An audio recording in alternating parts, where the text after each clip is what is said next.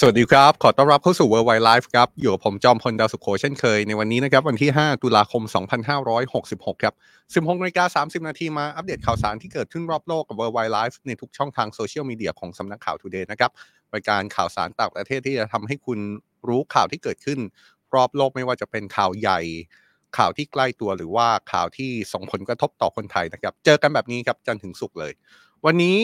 ประเด็นที่เราจั่วหัวเป็นเรื่องของสงครามยูเครนที่เราสัญญาเอาไว้ว่าเราจะพยายามอัปเดตความคืบหน้าให้เห็นภาพกันทุกวันนะครับ เป็นประเด็นที่เราอาจจะพูดถึงมาหลายวันแล้วเรื่องสัญญาณว่าชาติวันตก อาจจะแผ่วเรื่องการช่วยเหลืออาวุธให้กับยูเครนหรือไม่ เรื่องนี้ถูกพูดถึงมาหลายครั้งแล้วก็พูดถึงมาอย่างต่อเนื่อง บางฝ่ายบอกว่าสัญญาณแผ่วดูเหมือนจะเกิดขึ้นจริง แต่บางฝ่ายก็บอกว่ามีท่าทีที่พยายามออกมาแก้เกม แก้ลำ ก่อนหน้านี้เนี่ยเราก็พูดถึงกรณีของชาติสมาชิกสหภาพยุโรป ที่ส่งรัฐมนตรีต่างประเทศทั้ง 27 ชาติ ไปประชุมกันที่กรุงเคียฟเมืองหลวงของยูเครน ซึ่งในอีกนัยยะหนึ่ง พื้นที่ที่รัฐมนตรีต่างประเทศของ 27 ชาติสหภาพยุโรปไปประชุมนั้นคือพื้นที่สงครามนะครับ นี่เป็นการสะท้อนให้เห็นชัดเจนว่าในมุมหนึ่ง เสียงวิจารณ์ตั้งข้อกังขาว่าชาติตะวันตกกำลังแผ่วในการช่วยเหลือยูเครนหรือไม่ ชาติในยุโรปดูเหมือนว่าจะส่งสัญญาณสู้กลับแก้ลำวันนี้ก็มีสัญญาณแก้ลำออกมาจากฝั่งสหรัฐเหมือนกันนะครับ ออกมาจากฝั่งสหรัฐผ่านการออกมาเปิดเผยว่าสหรัฐจะส่งเครื่องกระสุนเป็นล้านนัดเลยนะครับ ที่ยึดได้จากอิหร่านไปให้กับยูเครน แม้ว่าท่าทีนี้ออกมาจะเป็นท่าทีของการแก้ลำนะครับ ว่าสหรัฐยังคงเดินหน้าให้ความช่วยเหลืออย่างต่อเนื่อง แต่ว่ามันก็เป็นท่าทีที่ตั้งคำถามกลับไปเหมือนกันว่า นี่เป็นท่าทีที่สะท้อนให้เห็นว่า เครื่องกระสุนอาวุธยุโทโธปกรณ์ที่สหรัฐจะส่งให้ยูเครนขาดตอนหรือไม่ ขาดตอนในที่นี้เนี่ยสาเหตุจากฝั่งสหรัฐก็หนีไม่พ้นเรื่องของการเมืองนั่นแหละครับ แต่เดี๋ยวมาว่ากันในเชิงรายละเอียดนะครับ เพราะว่าเรื่องที่ใหญ่ที่สุดในเมืองไทยตอนนี้ที่ยังถูกพูดถึงอย่างต่อเนื่องในสังคม แล้วก็มีการตั้งคำถามมีเสียงวิพากษ์วิจารณ์อย่างกว้างขวาง ก็คือเหตุการณ์เมื่อวันที่ 3 ตุลาคมที่ผ่านมาที่เกิดเหตุยิงในห้างสยามพารากอนและผู้ก่อเหตุเป็นเด็กอายุ 14 ปีนะครับ วันนี้เรายังมีความคืบหน้าให้เห็นภาพอย่างต่อเนื่อง และอยากให้ติดตามครับ เพราะว่าวันนี้เรามีกรณีศึกษาเหตุการณ์ยิงที่เกิดขึ้นในสหรัฐอเมริกา เหตุการณ์นี้ไม่เชื่อก็ต้องเชื่อนะครับ มีหลายอย่างมีหลายมุม ที่ดูเหมือนจะคล้ายคลึงกับกรณีล่าสุดโศกนาฏกรรมล่าสุดที่เกิดขึ้นในประเทศไทย มีหลายอย่างมีหลายมุมที่อาจจะถูกหยิบมาในเชิงเปรียบเทียบเปรียบเปยถึงกระบวนการยุติธรรมของทั้งสหรัฐอเมริกา และก็ไทยในตอนนี้ได้ เหตุการณ์นี้น่าสนใจมากเลยครับ เป็นกรณีที่พูดถึงเยาวชนอายุ 15 ปีคนหนึ่งที่ก่อเหตุกราดยิงภายในโรงเรียน มีผู้เสียชีวิตมีผู้บาดเจ็บ กระบวนการในการดำเนินคดีพิพากษาเนี่ยใกล้จะมาถึงวันแล้ว แต่ว่าก่อนที่จะมีการพิพากษาไม่กี่วันคือในช่วงสัปดาห์ที่แล้วเนี่ยมีการออกมาพูดในลักษณะที่ว่า ผู้ก่อเหตุที่เป็นเยาวชนอายุ 15 ปีคนนี้ สามารถที่จะถูกดำเนินคดีจำคุกตลอดชีวิตได้ โดยไม่จำเป็นต้องมีโอกาส ที่จะต้องพ้นโทษที่จะได้รับการพ้นโทษในอนาคต และพ่อแม่ของเด็กคนนี้ ก็สามารถถูกตั้งข้อหาฆ่าคนตายโดยไม่เจตนา โดยประมาท ได้เหมือนกัน นี่คือสิ่งที่อาจจะคล้ายคลึงหรือนำมาเปรียบเปรยกับกรณีของประเทศไทยได้นะครับ กรณีที่สหรัฐดูเหมือนจะมีสัญญาณว่า เหตุกราดยิงที่มีผู้เสียชีวิต มีผู้บาดเจ็บ แล้วผู้ก่อเหตุเป็นเยาวชน เยาวชนผู้ก่อเหตุ อาจจะต้องถูกรับโทษเต็มๆ พ่อแม่ของเยาวชนที่ก่อเหตุ ก็อาจจะถูกโดนคดีด้วย เพราะว่าปล่อยปะละเลย ปล่อยให้ลูกของเขาเข้าถึงอาวุธปืนได้ วันนี้จะชวนคุยกันเรื่องนี้นะครับ เป็นประเด็นที่เดี๋ยวเราจะไล่กันในเชิงรายละเอียดเลยว่า สิ่งที่เกิดขึ้นในสหรัฐอเมริกา เกิดอะไรขึ้นบ้าง และท่าทีของแต่ละฝ่ายในกระบวนการยุติธรรมเป็นอย่างไร ระหว่างที่ชวนคุยกันนะครับ แสดงความเห็นกันมาได้ในทุกช่องทางโซเชียลมีเดียที่กำลังดูในตอนนี้นะครับ ไม่ว่าจะเป็น Facebook YouTube หรือว่า TikTok เดี๋ยวเราเอาประเด็นนี้ขึ้นมาเป็นประเด็นแรกเลยครับ เพราะว่าในวันนี้เนี่ยถ้าเราไปดูความเคลื่อนไหวที่เกิดขึ้น จากสถานการณ์ในไทยล่าสุด หลังเกิดเหตุเมื่อวันที่ 3 ตุลาคมที่ผ่านมาผ่านวันที่ 4 จนวันนี้วันที่5เนี่ยวันนี้ดูเหมือนจะมีความเคลื่อนไหวของสถานการณ์เพิ่มขึ้นมานะครับ เพราะว่าล่าสุดศาลได้มีการออกหมายจับ 3 ผู้ต้องหาเพิ่มเติมในคดีที่เด็กชายอายุ 14 ปีก่อเหตุยิง ภายในห้างสยามพารากอนเมื่อวันที่ 3 ตุลาคม สามคนที่ถูกออกหมายจับเพิ่มเติมเนี่ยพบว่ามีความเกี่ยวข้องเป็นผู้จำหน่ายปืนและเครื่องกระสุนให้กับเยาวชน ประกอบไปด้วยคนที่ขายปืนออนไลน์ คนที่ไปกดเงินที่ตู้ ATM แล้วก็คนที่ดัดแปลงอาวุธปืนนะครับ ซึ่งตำรวจอยู่ระหว่างควบคุมตัวมาสอบปากคำอย่างละเอียดที่สอนอปทุมวัน หลังจับกลุ่มตัวได้ที่จังหวัดยะลาครับแล้วก็เตรียมดำเนินคดีในข้อหาร่วมกันมีอาวุธปืนและเครื่องกระสุนปืนไว้ในครอบครอง โดยไม่ได้รับอนุญาต และร่วมกันจำหน่ายอาวุธปืนและเครื่องกระสุนปืนโดยไม่ได้รับอนุญาต โดยจากข้อมูลทางการสืบสวน พบว่าสำหรับอาวุธที่เด็กชายใช้ในครั้งนี้เนี่ยเป็นอาวุธปืนที่เรียกกันว่าแบงกันนะครับมีการสั่งซื้อทางออนไลน์นี่รายละเอียดไม่ขอลงไปมากกว่านี้นะครับ แต่ว่าในกรณีของผู้ต้องหาที่เป็นเด็กอายุ 14 ปีเนี่ยถ้าย้อนความกันไปสักนิดหนึ่งเมื่อวานนี้พนักงงานสอบสวน ผู้ร้องได้มีการนำเยาวชนชาย เป็นเด็กชายอายุ 14 ปีเนี่ยนะครับแสดงตัวต่อศาลเยาวชนและครอบครัวกลางพร้อมยื่นคำร้องตรวจสอบการจับกลุ่มหลังจับถูกจับภายใน 24 ชั่วโมง ซึ่งเป็นไปตามขั้นตอนของพระราชบัญญัติศาลเยาวชนและครอบครัว และวิธีพิจารณาคดีเยาวชนและครอบครัว พุทธศักราช 2553 ครับศาลเยาวชนและครอบครัวกลาง ก็มีการดำเนินการตรวจสอบจับกลุ่มมีคำสั่งศาลพิเคราะห์ข้อเท็จจริงจากการสอบผู้ร้อง แล้วก็ตรวจเอกสารของผู้ร้อง เห็นว่าผู้ต้องหาซึ่งเป็นผู้ต้อง ผู้ซึ่งต้องหาว่ากระทำผิดจริง เจ้าพนักงงานตำรวจผู้จับกลุ่มพบผู้ต้องหาในขณะกระทำผิด จึงจับกลุ่มตัวซึ่งเป็นความผิดซึ่งหน้า การจับเป็นไปโดยชอบด้วยกฎหมาย ไม่ปรากฏข้อเท็จจริงว่าเป็นการปฏิบัติของเจ้าพนักงงานตำรวจที่ไม่ชอบ ส่วนที่มีการขอให้ศาลส่งตัวผู้ต้องหาไปให้แพทย์จิตเวชสถาบันกรยาราชนครินเพื่อรักษาจนกว่าผู้ต้องหาจะสามารถต่อสู้คดีได้นั้น พนักงานสอบสวนไม่ได้นำแพทย์ผู้ทำความเห็นมาให้ศาลได้สอบถามนะครับ ไม่ได้นำแพทย์มาไต่สวนให้ฟังด้วยว่า ผู้ต้องหามีอาการป่วยทางจิตจริง ดังนั้นข้อเท็จจริงจึงยังไม่ยุติ ว่าผู้ต้องหามีอาการป่วยทางจิตเวชและเนื่องจากการกระทำของผู้ต้องหาอาจเป็นภัยร้ายแรงต่อผู้อื่น จึงเห็นควรส่งตัวไปควบคุมไว้ในสถานพินิษและคุ้มครองเด็กและเยาวชน และให้สถานพินิษดำเนินการตรวจสอบสภาพจิตใจของผู้ต้องหา ให้หมายควบคุมเว้นแต่มีประกัน ซึ่ง จากกรณีเมื่อวานนี้ก็ดูเหมือนว่ายังไม่มีการประกันนะครับ เจ้าหน้าที่จึงส่งตัวเยาวชนไปยังสถานพินิษตามคำสั่งศาลแล้ว นี่คือกรณีที่เราไล่เลียงไปให้เห็นภาพถึงกรณีที่เกิดขึ้นในประเทศไทยก่อนนะครับ เพราะว่าอะไรครับ เพราะอย่างที่บอกครับ วันนี้เรามีกรณีศึกษาที่เกิดขึ้นในรัฐมิชิแกนสหรัฐอเมริกา เป็นเหตุการณ์ยิงที่เกิดขึ้นเมื่อ 2 ปีก่อนนะครับ เหตุการณ์ยิงเกิดขึ้นมาแล้ว 2 ปีแล้วกระบวนการยุติธรรมตามกฎหมายได้ดำเนินมาจนกระถึงจนกระทั่งถึงเมื่อสัปดาห์ที่ผ่านมานี่เองครับ เป็นคดีที่ผู้ก่อเหตุนั้นเป็นเด็กเยาวชนอายุ 15 ปี ก่อเหตุกราดยิงที่โรงเรียนมัธยมแห่งหนึ่งที่รัฐมิชิแกนของสหรัฐเมื่อปี 2021 เหตุการณ์นั้นทำให้มีผู้เสียชีวิต 7 คน เป็นเด็กนักเรียน 4 คน และว่าและก็ครูอีกหนึ่งคนนะครับ โดยหลังก่อเหตุ ผู้ก่อเหตุที่เป็นเยาวชนอายุ 15 ปีเนี่ยถูกตั้งข้อหาก่อการร้ายเป็นเหตุให้มีผู้เสียชีวิตฆาตกรรมโดยเจตนา แล้วก็ข้อหาอื่น ๆ ที่เกี่ยวข้องกับเหตุอารวาสร้ายแรง รวมแล้วกว่า 20 กระทง โดยที่เขาก็ให้การสารภาพทุกข้อกล่าวหา แล้วก็มีการควบคุมตัวอยู่ในเรือนจำเพื่อรอคำพิพากษาของศาลซึ่งจะนัดตัดสินคดีในวันที่ 8 ธันวาคมนี้ จุดน่าสนใจมันอยู่ตรงนี้แหละครับ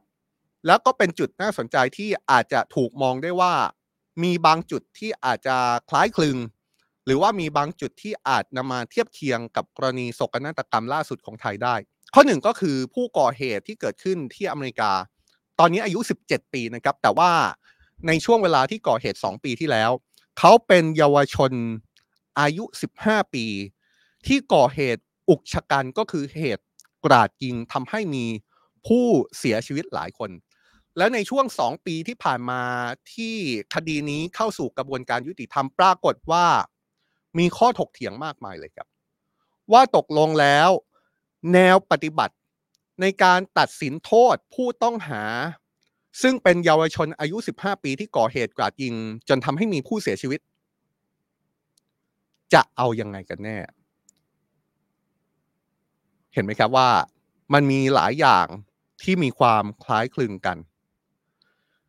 คำถามที่ถูกถามมากในช่วงสองปีที่ผ่านมาก็คือ คดีนี้จะตัดสินโทษ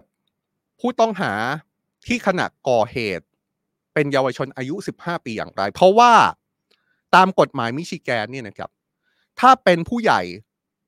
ก่อเหตุนี้ ผู้ใหญ่คนดังกล่าวอาจถูกดำเนินคดีจำคุกตลอดชีวิตนะครับ แต่ว่าพอผู้ก่อเหตุเป็นเยาวชนปุ๊บเนี่ยก็มีการตั้งข้อสังเกตว่ากฎหมายอาจจะมีการลดโทษให้หรือไม่ เช่นจากเดิมที่ผู้ใหญ่อาจจะต้องถูกลงโทษจำคุกตลอดชีวิต ถ้าผู้ก่อเหตุเป็นเยาวชนอาจจะได้รับการลดโทษ เหลือจำคุก 25 ถึง 40 ปีหรือเปล่า ตลอด 2 ปีที่ผ่านมามีข้อถกเถียงนี้มาตลอดครับ แล้วก็เป็นข้อถกเถียงที่ตามมาแล้วกรณีที่เกิดขึ้นล่ะ ผู้ก่อเหตุเป็นเยาวชน 15 ปี ก่อเหตุกราดยิงอุกอาจ สมควรที่จะได้รับการลดโทษหรือไม่ นี่เป็นข้อถกเถียงที่มีมาตลอด 2 ปีของคดีที่เกิดขึ้นที่รัฐมิชิแกนของสหรัฐนะครับ แล้วจะเหมือนบังเอิญหรือตั้งใจก็ไม่ทราบ ปรากฏว่าคดีนี้ เพิ่งมีความคืบหน้าเมื่อปลายสัปดาห์ที่ผ่านมานะครับ ปลายเดือนที่ผ่านมา มีความคืบหน้าเพราะว่าผู้พิพากษาที่มีชื่อว่าความเมโร ซึ่งเป็นผู้พิจารณาคดีนี้ ได้ออกมาเปิดเผยว่าจำเลยก็คือผู้ต้องหาเยาวชน 15 ปีที่ก่อเหตุกราดยิงเนี่ยนะครับ แม้ว่าเขาจะเป็นเยาวชน แต่ก็สามารถถูกตัดสินจำคุกตลอดชีวิต โดยไม่ต้องรอลงอาญา และอาจไม่มีโอกาส ได้รับการพักโทษก่อนด้วย ย้ำนะครับ สิ่งที่เกิดขึ้นเมื่อปลายสัปดาห์ที่ผ่านมายังไม่ใช่คำพิพากษา แต่ว่าเป็นการออกมายืนยันจากผู้พิพากษาว่าจำเลยหรือผู้ต้องหา สามารถถูกลงโทษจำคุกตลอดชีวิตได้ โดยไม่มีการรอลงอาญาและอาจจะไม่มีการพักโทษ ตามลักษณะก่อนหน้านี้ที่มีการดำเนินคดีกับเยาวชน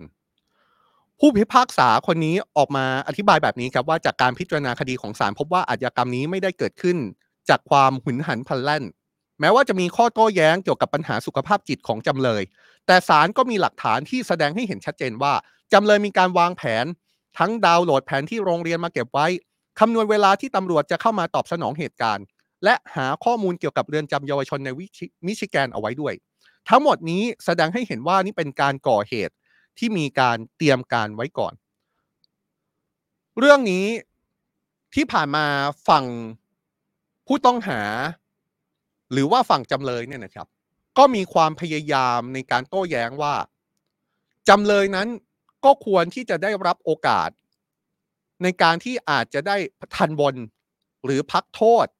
ในอนาคตหรือไม่ท่านในความฝั่งจำเลยพยายามต่อสู้ ในแง่ที่ว่าจำเลยนั้นเป็นเยาวชน และจำเลยนั้นอาจมีปัญหาเกี่ยวกับอาการทางสมอง เพราะฉะนั้นเนี่ยศาลก็ไม่ควรที่จะปิดโอกาส หากวันหนึ่ง การบำบัดรักษาต่างๆทำให้อาการสมองของผู้ต้องหาเยาวชนคนนี้ เปลี่ยนไปศาลก็ควรที่จะเปิดโอกาส ให้ผู้ต้องหาคนนี้ควรได้รับการพักโทษ นี่คือข้อโต้แย้งจากฝั่งทนายจำเลยนะครับ แต่ว่าทางศาลก็ตอบกลับมาว่า ขออภัยครับทางอายการก็ตอบกลับมาว่า สิ่งที่เกิดขึ้นในช่วงเวลาที่ผ่านมาเนี่ย มันสะท้อนภาพว่าจริง ๆ แล้วผู้ต้องหาคนนี้มีโอกาสที่จะเปลี่ยนตัวเองมาโดยตลอด แต่ว่าการก่อเหตุนั้น ผู้ต้องหาได้มีการวางแผน เอาไว้อย่างดี และนี่ก็อาจจะเป็นเหตุผลที่ทางอายการแย้ง ว่าผู้ต้องหาคนนี้แม้จะเป็นเยาวชน แต่ก็ไม่ควรได้รับการพักโทษในอนาคต นอกจากนี้ยังมีการเปิดเผยด้วยนะครับ ว่าศาลยังพบได้ว่าจำเลยมีพฤติกรรมหมกมุ่นกับความรุนแรงอย่างชัดเจน โดยพบหลักฐานเป็นบันทึกส่วนตัว ที่เขาเขียนเอาไว้ตั้งแต่ยังไม่ทันได้ก่อเหตุ ขณะเดียวกันหลังก่อเหตุหลังจากถูกควบคุมตัวในเรือนจำในช่วงสองปีที่ผ่านมา ปรากฏว่าจำเลยยังคงมีพฤติกรรมที่หมกมุ่นอยู่กับความรุนแรงอยู่นะครับ โดยเขาได้เคยหลบหลีกระบบรักษาความปลอดภัยของเรือนจำเพื่อรับชมเนื้อหาที่มีภาพความรุนแรงบนอินเทอร์เน็ต จากแท็บเล็ตที่เรือนจำอนุญาตให้ใช้ในวงจำกัด นอกจากนี้ศาลยังมีความเห็นเพิ่มเติม ไม่ใช่แค่ตัวผู้ต้องหาที่เป็นเยาวชน 15 ปีด้วยนะครับ แต่ว่ายังมีความเห็นที่บอกว่าพ่อและแม่ของผู้ต้องหาเนี่ยสามารถถูกดำเนินคดีฆ่าผู้อื่น โดยไม่เจตนาได้ด้วย โดยอายการที่เป็นผู้ยื่นฟ้องให้เหตุผลต่อศาลว่าพวกเขาอนุญาต ให้ลูกชายเข้าถึงปืนได้อย่างง่ายดายครับ โดยไม่คำนึงถึงสัญญาณ ว่าลูกชายอาจจะนำไปใช้ ก่อเหตุที่เป็นภัยคุกคามผู้อื่น อีกทั้งยังเพิกเฉยต่อคำร้องขอของผู้ต้องหาเองที่ครั้งหนึ่งเคยร้องขอให้พ่อแม่ พาไปพบจิตแพทย์ นอกจากจำเลยที่เป็นเยาวชนแล้วนี่นะครับ ก็เท่ากับว่าคดีนี้พ่อกับแม่ของจำเลยก็ถูกตั้งข้อหาฆ่าผู้อื่นโดยประมาท เนื่องจากขณะก่อเหตุ ผู้ต้องหามีอายุเพียงแค่ 15 ปี ถือว่าเป็นผู้เยาว์ผู้ปกครองจึงต้องมีส่วนรับผิดชอบ ต่อบุตรที่อยู่ภายใต้การปกครองนะครับอายการที่เป็นผู้ยื่นฟ้องผู้ปกครองของจำเลยที่เป็นเยาวชนคนนี้ให้เหตุผลต่อศาลว่า พวกเขาอนุญาตให้ลูกชายเข้าถึงปืนได้อย่างง่ายดายครับ โดยไม่คำนึงถึงสัญญาเลยว่าลูกชายจะนำไปใช้ก่อเหตุกับผู้อื่น เรื่องนี้ฝั่งพ่อแม่ของจำเลย พ่อแม่ของผู้ต้องหาเยาวชนอายุ 15 ปีเนี่ยนะครับ ก็พยายามขึ้นมาโต้แย้งต่อศาล บอกว่าพวกเขาเนี่ยไม่ควรที่จะต้องรับผิดชอบต่อการกระทำของลูกชาย แต่ปรากฏว่าอายการก็ให้เหตุผลในเรื่องนี้บอกว่าปัจจัยมีส่วนที่ทำให้จำเลยก่อเหตุนั้น ส่วนหนึ่งมาจากสภาพแวดล้อมในบ้านของจำเลย ซึ่งไม่ต้องสงสัยเลยครับ ว่าบ้านของจำเลยนั้นไม่ได้มีสภาพแวดล้อมที่เหมาะสม โดยจำเลยมักจะถูกพ่อกับแม่ทิ้งให้อยู่บ้านคนเดียวมาตั้งแต่ยังเด็กครับ พ่อกับแม่ชอบดื่ม เครื่องดื่มแอลกอฮอล์และมักจะโต้เถียงกันต่อหน้าจำเลย ซึ่งเป็นลูกอยู่บ่อยๆ อีกทั้งพวกเขายังไม่ได้ใส่ใจเรื่องสุขภาพของจำเลยอย่างจริงจัง พ่อของจำเลยเป็นผู้ซื้อปืนให้กับจำเลยนะครับ และปืนกระบอกนี้ก็เป็นปืนที่จำเลยนำมาใช้ก่อเหตุ กราดยิงในโรงเรียน นี่เป็นสิ่งที่เกิดขึ้นกับคดีที่เกิดขึ้นเมื่อสองปีที่แล้ว ที่รัฐมิชิแกนของสหรัฐนะครับ ผู้ก่อเหตุ เป็นเยาวชนที่ตอนนั้นอายุ 15 ปีก่อเหตุกราดยิงในโรงเรียนทำให้มีผู้เสียชีวิตและบาดเจ็บสองปีผ่านไปจนกระทั่งเมื่อปลายเดือนที่ผ่านมา ผู้พิพากษาได้ออกมายืนยันว่า เยาวชนผู้ก่อเหตุคนนี้ สามารถถูกลงโทษจำคุกตลอดชีวิตได้ โดยไม่ต้องรอลงอาญาและอาจจะไม่ได้รับการพักโทษในอนาคต แม้ว่าเขาจะเป็นเยาวชนก็ตาม ขณะเดียวกันพ่อและแม่ของผู้ต้องหา ก็ถูกดำเนินคดีด้วย และที่ผ่านมาพ่อและแม่ของผู้ต้องหาพยายาม จะโต้แย้งต่อศาลว่าเขาไม่ควรถูกดำเนินคดี แต่ก็ดูเหมือนว่าจะมีความชัดเจนขึ้นเรื่อยๆ ว่าทั้งคู่จะต้องโดนคดี หรืออย่างน้อยที่สุด ถูกตั้งข้อหาฆ่าคนตายโดยไม่เจตนาครับ คดีนี้จะมีการพิพากษาในวันที่ 8 ธันวาคมนี้ครับ ที่ผ่านมายังไม่ถือว่าเป็นการพิพากษานะครับ แต่ว่าผู้พิพากษาได้ออกมายืนยัน ว่าสามารถตัดสินไปในทางนั้นได้คำพิพากษารอวันที่ 8 ธันวาคมนะครับ ซึ่งเดี๋ยวเราก็คงจะนำมาอัปเดตต่อเนื่องกันต่อไป ว่าเหตุการณ์นี้สุดท้ายปลายทางแล้ว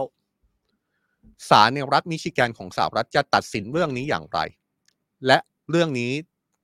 จะกลายเป็นบรรทัดฐานพอสมควรนะครับ เพราะว่าเป็นกรณีที่แม้แต่ในสังคมอเมริกันเอง ก็จับตาอย่างใกล้ชิดครับ เพราะมองว่ากรณีนี้จะเป็นบรรทัดฐานในกรณีที่เกิดเหตุกราดยิงขึ้นมาในอนาคตแล้วผู้ก่อเหตุเป็นเยาวชนเนี่ยคำถามคือผู้ปกครอง เช่นพ่อและแม่ จะต้องถูกดำเนินคดีด้วยหรือเปล่า ฟังจนถึงตอนนี้ผมคิดว่าหลายคนพอจะเห็นภาพที่มีความคล้ายคลึงกันใช่ไหมครับ เห็นภาพที่อาจจะมีหลายมิติ ที่พอที่จะเอามาเทียบเคียงเชื่อมโยง หรือเป็นบทเรียนบททดสอบ ถึงกรณีที่เกิดขึ้นในประเทศไทยกันได้ ทุกคนคิดว่าอย่างไรกับเรื่องนี้ครับ นี่เป็นกรณีที่ผมคิดว่ามีความคล้ายคลึงแล้วก็เกิดขึ้นในช่วงจังหวะ ล้ ๆ กันด้วยนะครับ คือแม้ว่าเหตุนั้นจะเกิดไปเมื่อสองปีที่แล้ว แต่ว่ากระบวนการยุติธรรมกำลังเดินหน้าอยู่ในจุดในช่วงนี้พอดี นี่คือสถานการณ์ที่เกิดขึ้นในอเมริกานะครับ ซึ่งเป็นประเทศที่มีเหตุการาดยิงบ่อยครั้งมากขึ้นเรื่อยๆ มีการพูดถึงเรื่องของอาวุธปืนอย่างหลากหลาย และนี่ก็จะเป็นกรณีศึกษาในเรื่องของการดำเนินคดีกับเยาวชนกับเด็ก ที่กระทำก่อเหตุกระทำความผิดด้วยข้อหาที่รุนแรงนะครับ ติดตามกันต่อนะครับ ติดตามกันต่อกับเราเดี๋ยว ก็คงจะมีประเด็นที่สำนักข่าวทูเดย์แตกประเด็นแยกย่อยออกมาให้เห็นความท้าทายในหลากหลายมิติ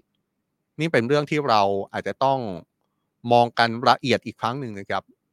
ใช้คำว่าถอดบทเรียน หลายคนก็บอกว่าเป็นการถอดบทเรียนซ้ำแล้วซ้ำเล่าหรือไม่ แต่ว่านี่ก็คงจะต้องเป็นอีกครั้งที่จะต้องถอดบทเรียนครับ จากกรณีที่เกิดขึ้นในประเทศไทยที่วันนี้ World Wide Life เอากรณีศึกษาคดีความที่เกิดขึ้นในสหรัฐมาเทียบเคียงให้เห็นภาพกันเนี่ยนะครับ เราจะไปติดตามสถานการณ์ที่เราติดตามกันเป็นประจำทุกวันครับ ก็คือกรณีของสงครามยูเครน ความเคลื่อนไหวในวันนี้เนี่ยก็เป็นความเคลื่อนไหวในช่วงที่เกิดคำถามถึงความช่วยเหลือจากชาติตะวันตกถึงยูเครน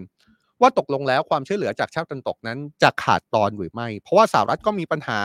การเมืองภายในที่โยงไปถึงการเบิกจ่ายงบประมาณช่วยยูเครน หรือแม้กระทั่งยุโรปก็มีหลายชาติที่ดูเหมือนว่าจะเปลี่ยนทิศทางผลจากการเลือกตั้งที่ฝ่ายสนับสนุนรัสเซียชนะในสโลวาเกีย ล่าสุดมีสัญญาณจากสหรัฐที่น่าสนใจครับอยากชวนทุกคนมาถอดรหัสเหมือนกัน ว่าสัญญาณนี้หมายถึงอะไรกันแน่ เนื่องจากสหรัฐตัดสินใจส่งอาวุธของกลางที่ยึดได้คาดว่าจะเป็นของอิหร่าน ส่งให้กับยูเครนครับ นี่แหละครับ นี่หมายความว่าสหรัฐกำลังขาดแคลนอาวุธหรือเปล่า ขาดแคลนถึงขั้นต้องส่งอาวุธของกลางที่ยึดไว้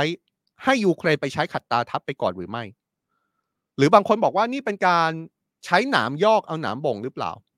หมายความว่าในเมื่ออิหร่านที่ผ่านมามีท่าทีเป็นพันธมิตรกับรัสเซียมาตลอดเนี่ยสหรัฐก็บอกว่างั้นเอาหนามยอกเอาหนามบ่ง ก็เอาอาวุธของอิหร่านเนี่ยแหละ ส่งให้ยูเครนจัดการกับรัสเซียไปเลย โดยรายงานระบุนะครับว่าอาวุธที่สหรัฐส่งให้นี้ประกอบด้วยเครื่องกระสุนจำนวน1ล้าน1แสนชุด ซึ่งยึดได้ตั้งแต่ปีที่แล้วจากเรือลำหนึ่งที่เดินทางจากอิหร่านปลายทางจะไปที่ประเทศเยเมน เชื่อว่าน่าจะเป็นการส่งอาวุธให้กับกลุ่มติดอาวุธฮูตีในเยเมนท่าทีนี้เกิดขึ้นท่ามกลางความสัมพันธ์ระหว่างสหรัฐกับอิหร่านกำลังย่ำแย่หนักครับขณะเดียวกันยังเกิดขึ้นในช่วงที่ทุกฝ่ายกำลังตั้งข้อสังเกต ถึงแรงช่วยเหลือของสหรัฐที่มีต่อยูเครนที่แผ่วลงจริงหรือไม่ จนทำให้ต้องส่งเครื่องกระสุนที่ยึดมาจากเรือที่มาจากอิหร่านให้กับยูเครนไปใช้เฉพาะหน้าก่อน อย่างไรก็ตามเรื่องนี้มองได้หลายมุมนะครับ เพราะว่าถ้ามองอีกมุมหนึ่ง อาวุธหนึ่งล้านหนึ่งแสนชุดเนี่ย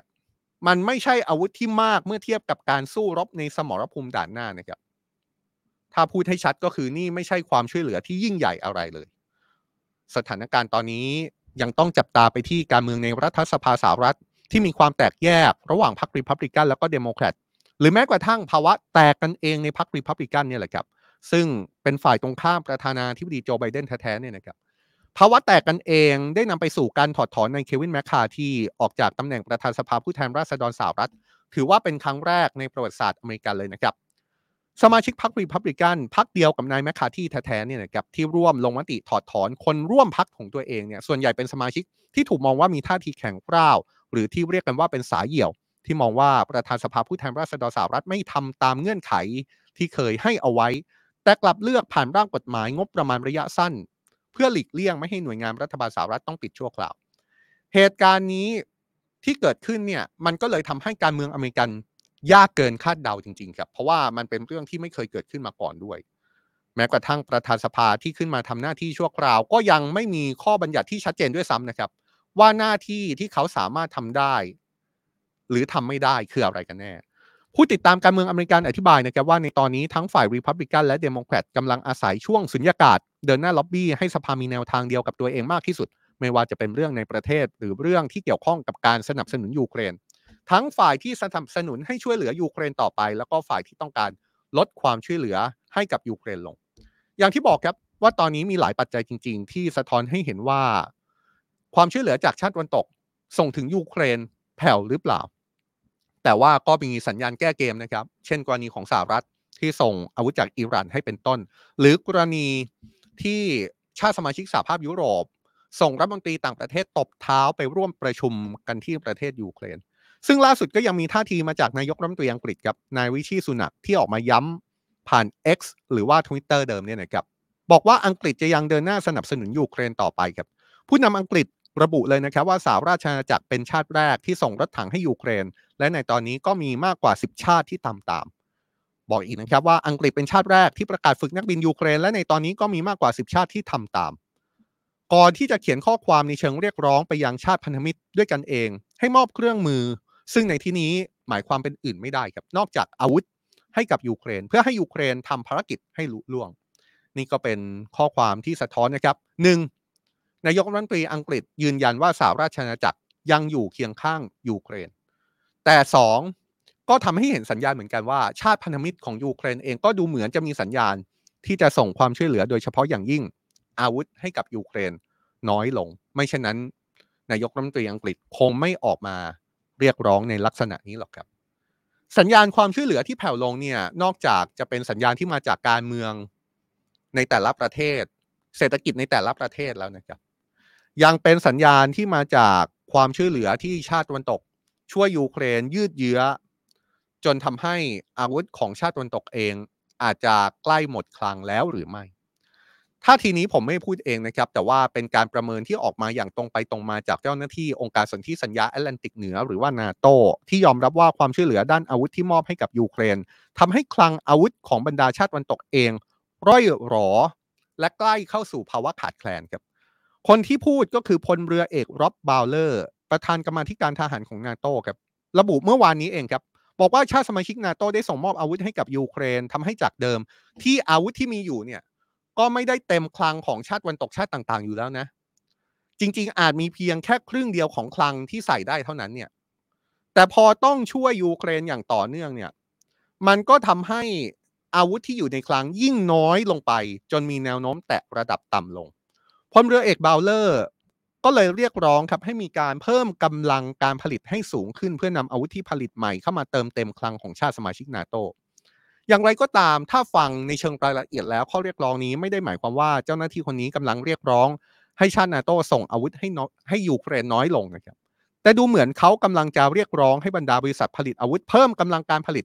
เช่นเดียวกับเรียกร้องไปยังฝ่ายการเมืองที่ดูแลเรื่องงบประมาณทางการทหารของประเทศต่างๆ ให้พิจารณาเพิ่มงบประมาณทางการทหาร เพื่อมีเงินไปซื้ออาวุธไปเติมเข้าคลังของประเทศตัวเองให้ได้มากขึ้น ซึ่งความกังวลเรื่องนี้เอาเข้าจริงไม่ใช่สิ่งที่เพิ่งเกิดขึ้นนะครับ ก่อนหน้านี้ก็เห็นสัญญาณของชาติตะวันตก โดยเฉพาะอย่างยิ่ง ชาติสมาชิกสหภาพยุโรปที่คุยกันตั้งแต่ช่วงต้นปี บอกว่า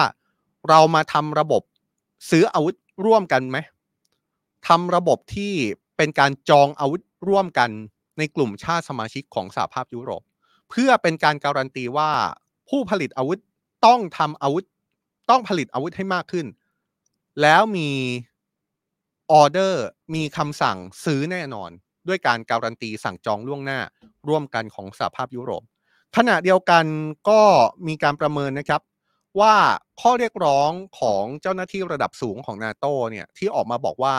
บริษัทผลิตอาวุธต่างๆเนี่ยควรที่จะต้องเพิ่มกำลังการผลิตอาวุธเพื่อให้เพียงพอ ในการที่ชาติต่างๆ จะต้องไปซื้ออาวุธเพื่อเติมให้ คลังแสงของตัวเองกลับมามีอาวุธอยู่ในคลังเนี่ยนะครับ เรื่องนี้ไม่ใช่เรื่องง่ายเลยนะครับ เพราะว่าอย่าลืมนะครับว่าอุตสาหกรรมการผลิตอาวุธนั้นเป็นอุตสาหกรรมเฉพาะครับ แรงงานวัตถุดิบที่ใช้ก็ต้องเป็นวัตถุดิบที่เฉพาะ แรงงานก็ต้องเป็นแรงงานที่มีทักษะเฉพาะด้าน เพราะฉะนั้นเนี่ยมีการประเมินว่าถ้าสมมุติเนี่ยถ้าใครก็ตามจะเพิ่มสายการผลิตอาวุธ อาจจะต้องใช้เวลา นานถึง2-4ปีนะครับ เพื่อที่จะทำให้อาวุธกลับมาผลิตได้ในสัดส่วนอีกครั้งหนึ่ง ขณะที่ชาติตะวันตกเราพูดถึงสัญญาณของการขัดขันอาวุธไปแล้วนะครับ เราไปดูฝั่งรัสเซียกันบ้าง มีท่าทีจากประธานาธิบดีวลาดิเมียร์ปูตินผู้นำรัสเซียครับออกมากล่าวเมื่อวานนี้โดยอ้างว่ารัสเซียกำลังมีส่วนทำให้โลกไร้ซึ่งเผด็จการ ที่ทำให้ชาติอื่นตกเป็นทาสทางเศรษฐกิจครับ นี่ก็เป็นท่าทีที่ค่อนข้างชัดเจนนะครับว่าเป็นการโจมตีอีกครั้งไปยังชาติตะวันตก โดยระบุว่า ชาติตะวันตกกำลังทำให้โลก ตกอยู่ภายใต้ภาวะเผด็จการ แล้วก็ชาติตะวันตกทำให้ชาติอื่น ตกเป็นทางทาสทางเศรษฐกิจ ผู้นำรัสเซียระบุแบบนี้ครับว่าโลกกำลังค่อย ๆ หลุดพ้นจากเผด็จการทางเศรษฐกิจและการเงิน ที่เน้นเรื่องของหนี้ทำให้ชาติอื่นตกเป็นทาสจนทำให้ประเทศนั้นๆ กลายเป็นอาณานิคม ที่สามารถสูบทรัพยากรและการพัฒนา ผู้นำรัสเซียชี้ว่าในตอนนี้โลกกำลังถูกแบ่งเป็นหลายขั้วครับซึ่งจะทำให้ระเบียบโลก มีความเป็นประชาธิปไตย ซื่อสัตย์แล้วก็เป็นธรรมกับคนส่วนใหญ่ของโลกมากขึ้น ผู้นำรัสเซียยังระบุด้วยนะครับ ว่าสิ่งที่กำลังเกิดขึ้นในตอนนี้มีทั้งการก่อร่างสร้างระบบเศรษฐกิจที่แข็งแกร่งภายใต้ระเบียบโลก ที่มีเทคโนโลยีทันสมัยที่เปิดกว้างกับภาคธุรกิจทำให้โลกมีความสะดวกสบาย และก็มีระบบธุรกรรมทางการเงินที่ปลอดภัย นี่ก็เป็นความเห็นจากฝั่งรัสเซียนะครับประธานาธิบดีปูติน ซึ่งเพิ่งออกมาพูดล่าสุดเกี่ยวกับสถานการณ์ที่เกิดขึ้นครับต้องจับตากันต่อไปนะครับ เพราะว่าตอนนี้ผู้นำยูเครนแล้วก็ผู้นำหลายชาติที่เป็นชาติตะวันตกเนี่ยเดินทางไปที่ประเทศสเปน เพื่อประชุมร่วมกัน เป็นการประชุมของ 47 ประเทศ ซึ่งประกอบไปด้วยยูเครนสหราชอาณาจักรชาติสมาชิกสหภาพยุโรป รวมถึงชาติอื่น ๆ ที่เข้าร่วมการประชุมด้วยนะครับ นี่เป็นการประชุม ที่ถูกเรียกว่าเป็นการประชุม EPC ครับ เป็นการประชุมที่เพิ่งจัดตั้งขึ้นเมื่อปีที่แล้วนี้เองนะครับ หลังจากข้อเสนอของประธานาธิบดีเอ็มมานูเอลมาครอง แล้วก็เพิ่งจัดขึ้นเป็นครั้งที่ 3 ในครั้งนี้ ครั้งแรกจัดขึ้นเมื่อเดือนตุลาคมปีที่แล้วที่สาธารณรัฐเช็กครั้งที่ 2 จัดขึ้นที่มอนโดวาเมื่อเดือนอมิถุนายนที่ผ่านมา และครั้งนี้ก็จัดขึ้น ที่ประเทศสเปนครับ หลายฝ่ายจับตานะครับ ว่าการประชุมครั้งนี้เกิดขึ้นท่ามกลางคำถาม เกี่ยวกับอนาคตของชาติตะวันตกว่าจะสนับสนุนยูเครนต่อไปอย่างไร อนาคตสงครามยูเครนเองว่าต่อไปจะดำเนินเดินหน้าในลักษณะไหน ซึ่งการประชุมครั้งนี้ อาจจะมีสัญญาณ หรือคำตอบบางอย่างที่พอที่จะทำให้เราได้เห็นสถานการณ์ได้นะครับ เพราะฉะนั้นเนี่ย ถ้าผลการประชุมชัดเจนแล้ว เดี๋ยวเรามาว่ากันอีกทีว่า สิ่งที่เกิดขึ้นมันพอที่จะสะท้อนภาพให้เห็นว่าสงครามยูเครนจะเอายังไงต่อนะครับ แต่ว่าในวันพรุ่งนี้ World Wide Life เนี่ยเราจะหลุดออกจากสถานการณ์สงครามยูเครนที่เราเกาะติดกันอย่างต่อเนื่อง มาเกาะติดสถานการณ์ในภูมิภาคนะครับพรุ่งนี้เราเตรียมเนื้อหาสาระที่อัดแน่นมากเลยว่าด้วยรถรถไฟความเร็วสูงของอาเซียน ตั้งคำถามไปเลยครับว่าตกลงแล้ว ระบบขนส่งมวลชนรถไฟความเร็วสูงในอาเซียนเนี่ย มัน work หรือไม่ work กันแน่ ผลพวงจากกรณีล่าสุดเมื่อต้นสัปดาห์ที่ผ่านมานะครับ รัฐบาลอินโดนีเซียเปิดใช้งานรถไฟความเร็วสูง เส้นทางแรกของอาเซียน ประเทศไทยมีแผนในการก่อสร้างรถไฟความเร็วสูง จะเรียกว่าแผนก็ไม่ได้นะครับเพราะว่าเริ่มก่อสร้างไปแล้ว แต่ว่าการก่อสร้างถูกมองว่าล่าช้า และไม่ชัดเจนในเชิงของรายละเอียด เดี๋ยวพรุ่งนี้เราจะชวนคุยกันเรื่องนี้ในรายละเอียดนะครับ จากรถไฟความเร็วสูงอินโดนีเซีย เราจะสะท้อนภาพมาถึงรถไฟความเร็วสูงของไทยครับ ว่าเกิดอะไรขึ้น หรือว่าภูมิภาคนี้ไม่เหมาะกับรถไฟความเร็วสูงกันแน่พรุ่งนี้ 16นาฬิกา30 นาทีติดตามกันได้นะครับ ส่วน Today Live วันนี้ 18นาฬิกาเดี๋ยวเราจะพูดคุยจากประเด็นที่ต่อเนื่องจากเหตุศกนาฏกรรม ที่สยามพารากอนเมื่อวันที่ 3 ตุลาคมที่ผ่านมาเนี่ยแหละครับ โดยเฉพาะอย่างยิ่งเรื่องของอาวุธปืน และการก่ออาชญากรรมที่ผู้ก่อเหตุเป็นเด็ก วันนี้วิเวียนจะพูดคุยกับคุณวิทยาสุขสมโสดเป็นผู้เชี่ยวชาญอาวุธปืน แล้วก็ผู้ช่วยศาสตราจารย์ดรธนันศักดิ์บวรนันทกุล ซึ่งเป็นอดีตประธานหลักสูตรอาชญาวิทยา การบริหารงานยยุติธรรม มหาวิทยาลัยมหิดลนะครับ เจอกัน 18นาฬิกากับวิเวียนนะครับ แต่สำหรับผมช่วงนี้ลาไปก่อนครับ พบกันใหม่พรุ่งนี้ครับ สวัสดีครับ